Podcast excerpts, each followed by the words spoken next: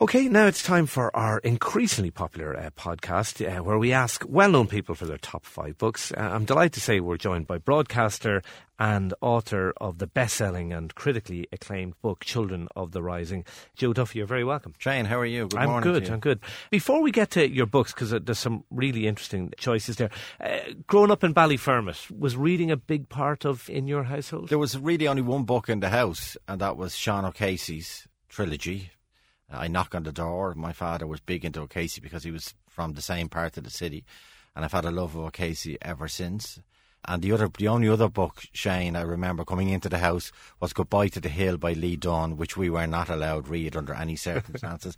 but then we had in Ballyfermot a converted shop, which was a library. It was a small shop, no bigger than this studio in one sense, and there was a librarian there on his own, smoked a pipe had glasses, and it was an Aladdin's cave to me. It was absolutely incredible. You got the little linen container to put your tickets in. You handed in your tickets for your two books that you were allowed every every fortnight. But it was I still remember the smell. I still remember where all the books were located.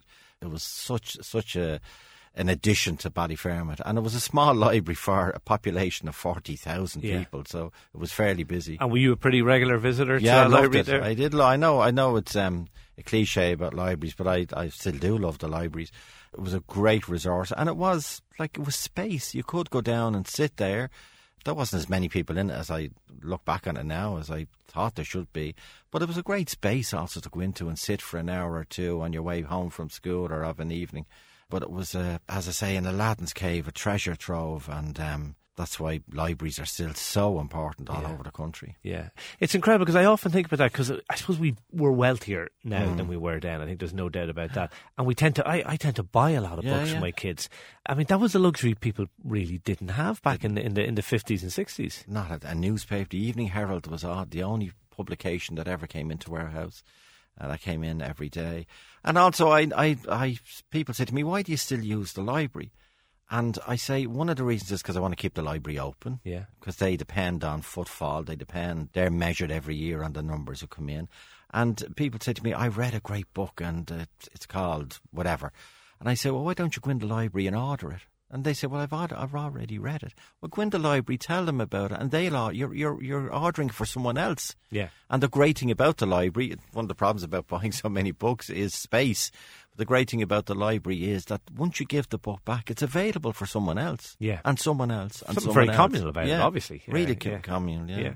Okay, let's get to some of your choices. Um, really interesting first choice. A Mm-hmm. book I have to admit I'd kind of forgotten about. I hadn't forgotten about the person because I, I see him around every every now and Yeah. then. Brian Keenan An Evil Cradling. But it is. I, I read it at the time. It is a fantastic book. 30 years ago, he was um, in working as an English teacher in Beirut, and very lots of echoes of our current week that was in it. Absolutely, yeah. Islamic Jihad. yeah, it uh, kidnapped by Islamic jihadists and uh, held in an underground basement for nigh on five years, and for a lot of the time on his own in horrific conditions. And then he was released. Um, five years later, John McCarthy, who a lot of people know, he's a broadcaster now at the BBC, was his, for a lot of the time, not all of the time, a lot of the time, his his fellow prisoner in the cell. So Brian Keenan, and there was an incredible campaign by his two sisters, Brenda and Elaine, incredible campaign here. He knew nothing about it, but when he was released, there was I remember going to the press conference in Dublin Castle with Gerry Collins, who was the Minister for Foreign Affairs, and Brian Keenan was just so mesmeric. Here's a man who was uh, incarcerated against his will for five years, did not know if the next knock was the death knock. And he was so generous and very humorous and extraordinarily reflective. And given that on this Easter Sunday, today we're being asked to be reflective and reimagine and remember, if you read An Evil Cradling, here is a man who did all of those three things. And he wrote a masterpiece from five years of incarceration where nothing happened. In one sense, nothing happened. Yet his book is at one end, you look at the depths of despair that you can go to in times of great difficulty. And unfortunately, a lot of people, both in Ireland through Buncrana this past week and Brussels on Tuesday, are going through depths of despair. And what else is happening in the world that we all know about, unfortunately, um, still continues. He goes from the a glimpse of the depths of despair to a glimpse of the strength and the uplift of the human spirit. So he he wrote this incredible book. Even the title, think about the title, An Evil Cradling.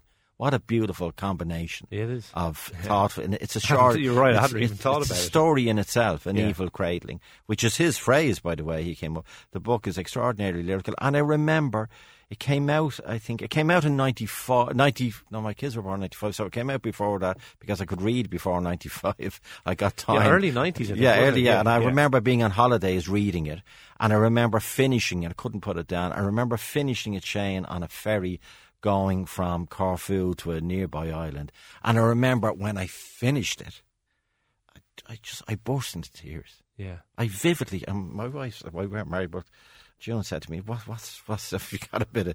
There was no mobile phones, and what, what's of happening?"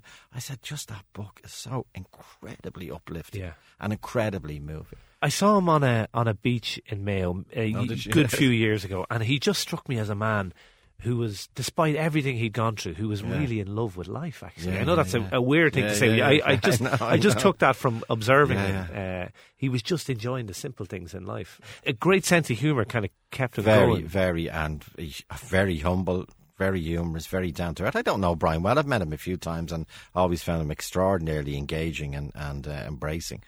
But it's it's well worth get it in your library, or I think it's still in the shops. An Evil Cradling, Brian Keenan. Yeah, no, fantastic book. Great choice. Let's move on to your second choice, Joe. Uh, one of the great Irish storytellers, I think it's fair to say. You mentioned Sean O'Casey. Uh, I mean, Frank O'Connor Oh, yeah. is, is is right up there, and probably the best short story writer we've we've ever produced. I Oh, think. absolutely! And wow, have we got some short story We do, writers now? we do. Colin Barrett, uh, Gavin Corbett, Kevin Barry, Donal Ryan, who we'll hopefully talk about in a minute. But Frank O'Connor is my childhood reading. And Frank was a librarian as well. And I go into the library, and he was a librarian in Pembroke, there in Ballsbridge, where they have his his death mask, believe it or not. And um, I don't know if he was a good librarian or not. he was extraordinarily well read. Just his stories of childhood in Cork. For me, from Dublin, reading about Cork, it was almost this exotic place. And going into a, different world, his relationship with his mother was just so warm, so enduring. You could see them. He he loved. And this is where my Oedipus complex, one of his Yeah, great yeah, great collections comes from. And then his description of his relationship when this imposter came back from the First World War and this and took over the house. And this imposter was his uncouth, uh, slovenly, big, ambling. It was his father.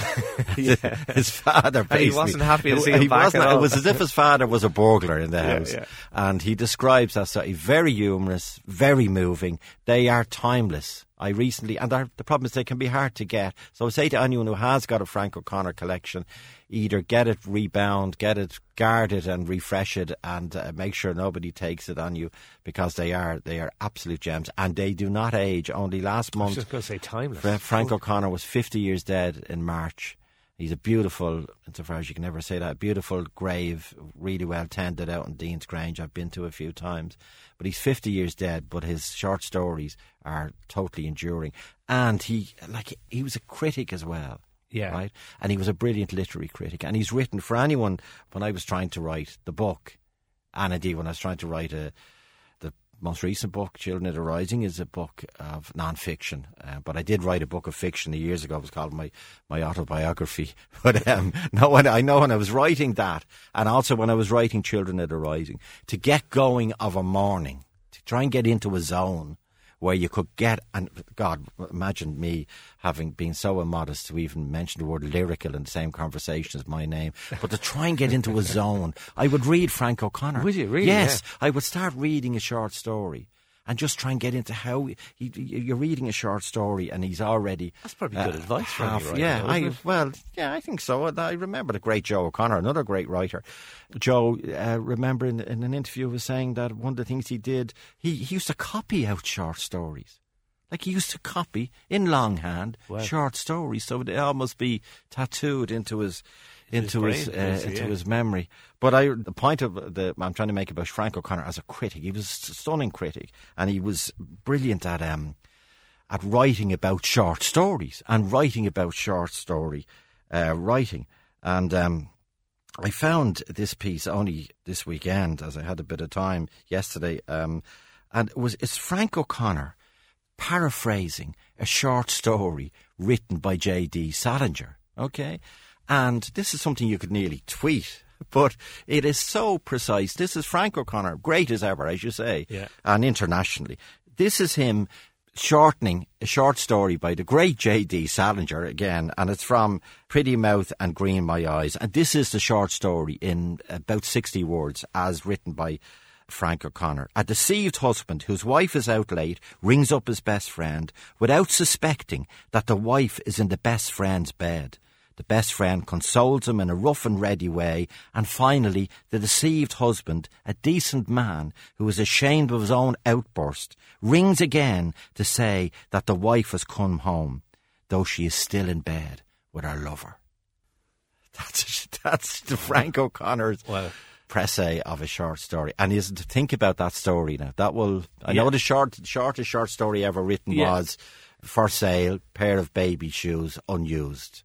You know that short story. Oh, right, yeah. Well, this is Frank O'Connor's attempt at. Uh, so just Brilliant. think about that. Brilliant. The deceived husband ringing Yeah. his best mate, not knowing, and then he feels awful. What does that tell us about him? And he Yeah. rings him back and says, uh, "She's home. She wasn't home because she's still in the company of his so-called Wow. best friend." That's it. Anyway, that's the incredible. great Frank That- I, I love that, and I love the line in the my Oedipus complex where he says he, he's trying to work out why his mother's affections have transferred, Yeah. to, and it's he puts it down to that unhealthy habit of sharing a bed. or. Exactly. there are words to that effect. I think it's brilliant.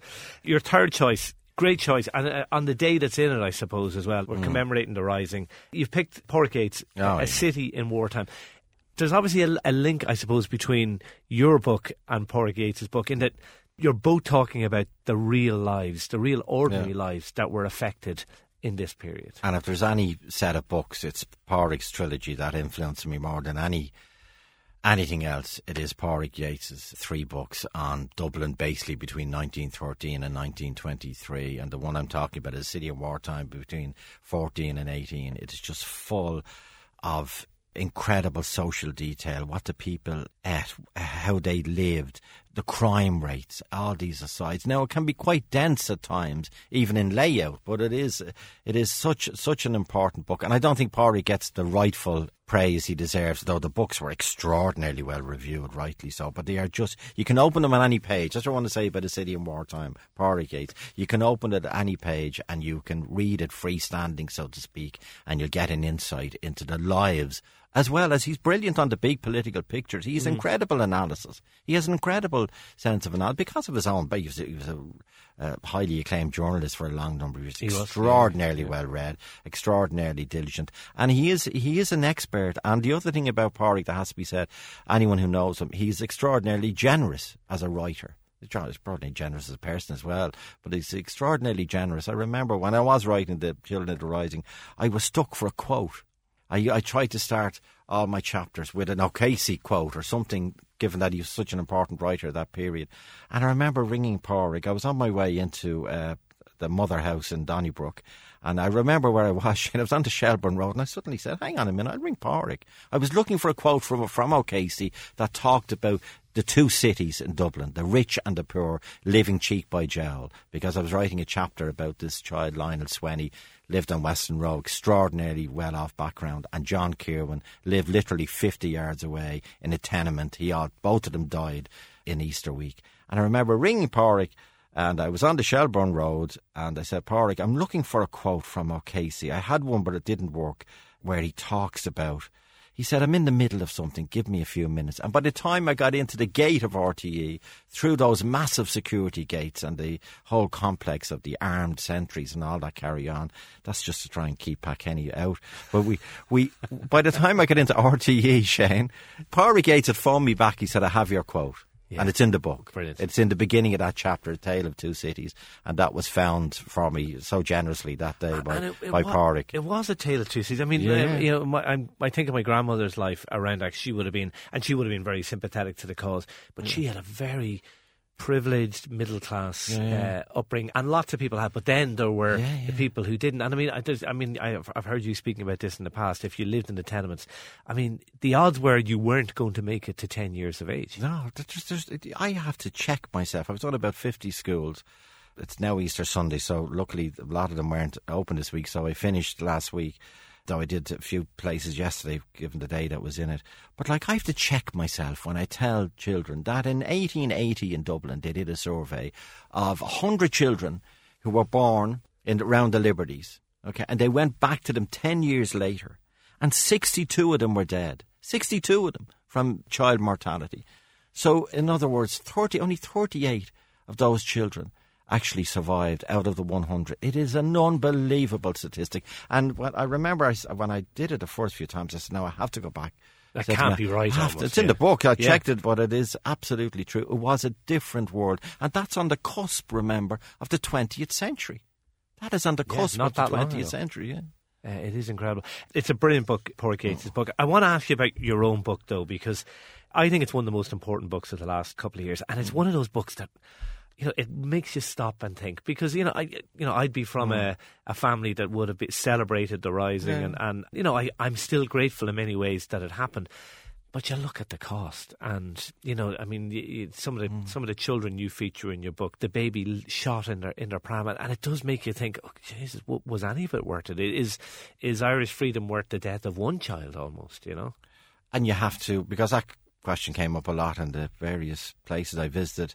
It makes you think about war generally, and I think about the importance of politics and the importance of talking and the importance of diplomacy and the importance of people like Samantha Power from Dublin, the U.S. ambassador to the UN, who's so vital in this attempt to get a, a permanent Syrian uh, ceasefire. It just reinforces the importance. But the story from the book that brings it home to me, that point, and the book isn't about blaming. The book, No, because, no, no. it- and it is. I don't think, in, uh, in fairness, I don't think anyone has apportioned the book to one side No, or, no, to, or used it on Yeah. one side or another.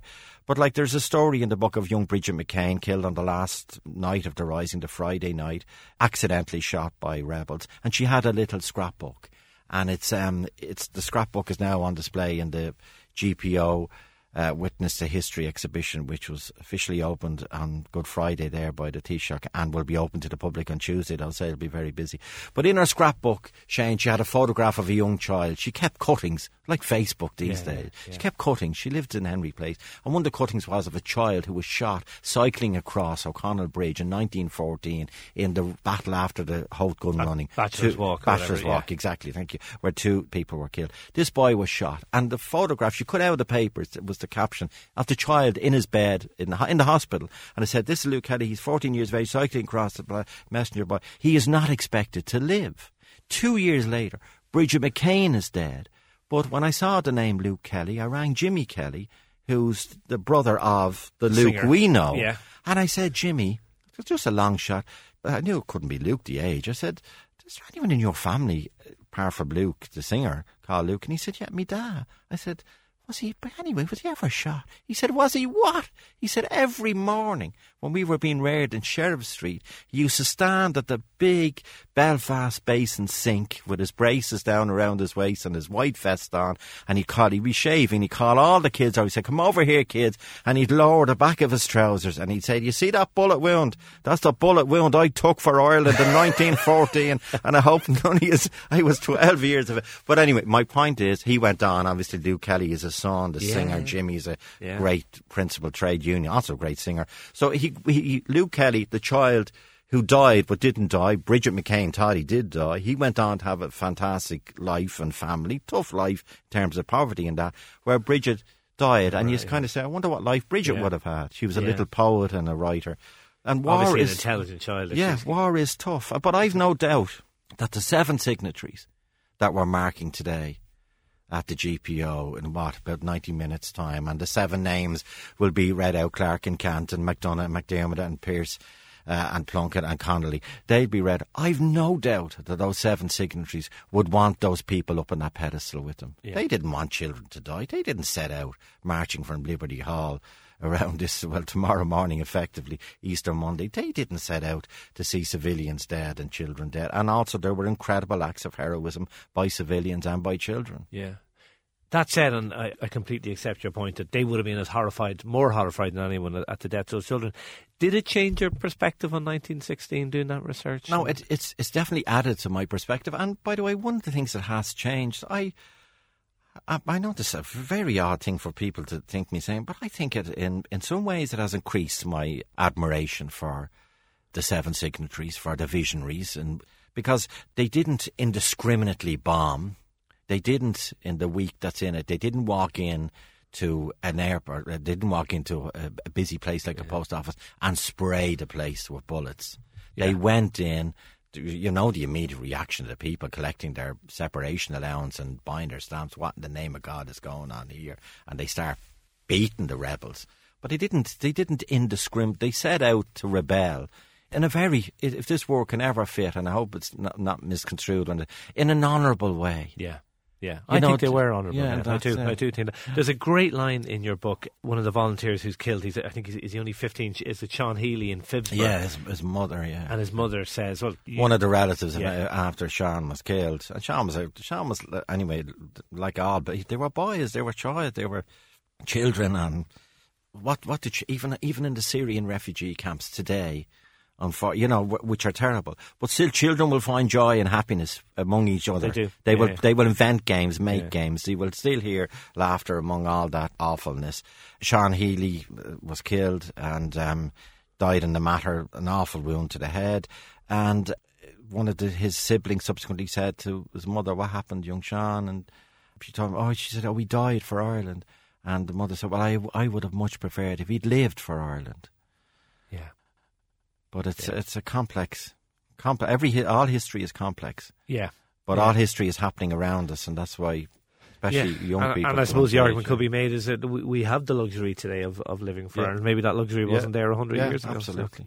You've gone for um, a really good contemporary writer in your next choice, Donal Ryan, the, Yeah. the Slanting of the Sun. Uh, that is a series of short stories. Seriously, oh, uh, uh, uh, for me, just straight into the solar plexus. You'd be one, you won't put the book down. Two, you'd be reeling at the end of the short stories. Three, they are so related to everything we're reading about. I was so struck by the number of issues that were the subject of short stories that we, well, you covered them as well, but like robberies of old people, the murder of an old person, a hit and run accident, people in care homes. And you might say, are the- is this really the subject of a good subject for short stories? But a slanting of the sun, and people know Donal's previous The Spinning Heart. And Yeah, which was a brilliant book. I have Oh, to say, I, yeah. I loved how well written it was. I found it kind of hard. It just it was so bleak, and there wasn't any particularly attractive characters in it. And even Nobody even nice in the book, like. Even in a slanting of the sun, there's not there's not much love. No, or affection, sun, or- yeah. But it's still an incredible insight into the human condition. And again, I, I again I'm trying to say to people, the slanting of the sun one, we do a readers poll or a listeners poll every 22nd of December on Liveline, and we pick 10 Mm. books with the listeners. And this won it hands down this year, Slanting of the Sun. It didn't win the book award a month previously, but it won the listeners award because I think they are really accessible. They are extraordinarily well written. He flicks the language and the phrases out just so easily, and Yeah, they stick to the writer, wall yeah. of your memory Yeah, with such permanence. No, he's uh, and remember, as I said, there's a whole slew of wonderful short story writers working in Ireland at the minute, and um, any of them are well worth. But the one that's in the shop at the minute is a slanting of the sun. and it's interesting you writing. mentioned short, short stories because, like, particularly if you're busy and stuff, Yeah, they're yeah, fantastic. Great. I, I was just, I just watched the the short the Irish short story that won the Oscar, the short Oh, film. yeah, yeah. and it just it was Brilliant. fantastic. And like in what was it, ten Uh, minutes or something? yeah. and it's just so well done. I mean, Yeah. and there's something very satisfying about it. and then I, I find with people saying, "Oh, I couldn't finish that book," I, I try to say to people, "Don't be afraid of books." yeah, Don't be afraid. Don't. What, what- there's nothing. If you pick up a book and there's nothing in it to say you can't go to the last page if you want. you can be bold. Yeah, the worst thing to do is read hundred pages or fifty pages and then discover you wanted to read on. Don't be afraid of a book. Don't Yeah, be. that's short. That's why short stories are so helpful. And don't be afraid of speed reading a book either. If that's what you want to do, Yeah. do it. Nobody is going to chastise you or stop you. That's the wonderful thing about books. Your book, It's you can do whatever you yeah, want with it, Exactly. yeah. Exactly. Uh, listen, let's get to your final choice. Uh, another contemporary writer, somebody will, people will know well from her column in the Mm-hmm. Irish Times, uh, Hilary Fannin. Hopscotch. Now, uh, again, this is a book. It's a memoir, Yeah, and yeah. Uh, another book that doesn't pull any punches. I think. Yeah, we're a great, we are a great country for memoirs, be it Angela's Ashes, Bill Cullen, be it John McGahern. Just incredibly, Peter Sheridan, just so uh, meaningful and enlightening. So Hilary, I picked up Hilary at the book just after, about two days after Christmas, and I sat down, I think it was the 27, 28, I tweeted it that night, that's how I remember, Shane, and I read it in one go. I just thought it was fantastic. And for me, coming That- from... that's some. Um, Yeah, that's some endorsement of a book. well, if you uh, can, if you can do that in one. Bec- coming from Ballyfermot, okay, I I presumed everyone who lived in Howth. Though I spoke to someone yesterday and I said, "Where are you from?" Howth. He said, "No, Sutton." Sutton. We're from Sutton. Sutting, not Howth. but anyway, so um, I I presumed everyone lived. You know, you, you presume other people when they're better off than Yeah. you have these idyllic lives of holidays, and their fathers are brilliant and love them so deeply, Yeah. and their mothers are really brilliant cooks and so well read, and the children all behave themselves, and they go to good school. So I had this image growing up as a child that I wanted to be reared by someone else. Yeah. You know, I wanted to be reared by the shopkeeper who had a car, and I wanted to be their child, and where they could send you to the Gaeltacht, and they had relations outside of Dublin. We didn't. And then I read Hilary's book. Now I'm I'm well I'm well on the road to understanding different people's Yeah, lives. there's- there's no- a there's very time few ago. utopias, Yeah, yeah. but Hilary's book, first of all, it's such a brave book.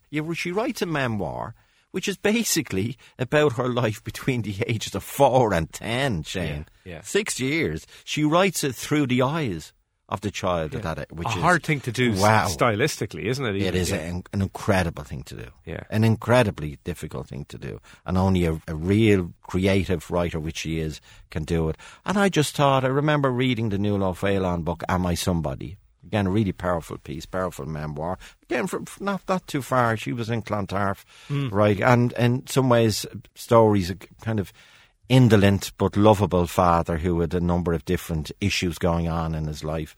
And I just thought Hilary gave gave us a gave me anyway a brilliant insight because she was growing up the same time I was. She was growing up in Sutton in the sixties. I was growing up in Ballyferm in the sixties, and I just I got a, a wonderful insight. And you you realise. And it's a reminder, one of the power of books of bringing us into uh, other worlds, but it's a reminder as well that um, okay, there are issues with income and poverty and and uh, things that affect you, but in many ways, your your your happiness is not determined by your living conditions or by what your father or mother work at or otherwise. Yeah, absolutely. It's it's a, you- you're right in saying it's a, it's a brutally honest book. She's a really nice writer as well. Yeah, yeah, she? yeah. Really, yeah, she's a good storyteller. Fantastic stuff. Just to run through your your five choices again: An Evil Cradling by Brian Keenan, uh, My Oedipus Complex short stories by Frank O'Connor, A City in Wartime by uh, Pádraig Yeates, Donal Ryan, The Slanting of the Sun, and uh, Hopscotch by Hilary Fannin. Well, listen, I mean, look, you've with Liveline, you've been one of the most important broadcasters of the last decade. I think Children of the Rising is one of the most important Irish books written in the last You're couple of years. Con- Thanks a million, congratulations yeah. on Thank it. you. Now, here at Top 5 Books, there's a lot more interesting guests and books recommendations in our podcast feed for you. If you're listening on iTunes, I'd appreciate if you'd subscribe. You can give us a rating if you've indeed enjoyed any of what you've heard. Also, you can follow us on Twitter. We're at Shane's Top 5 Books.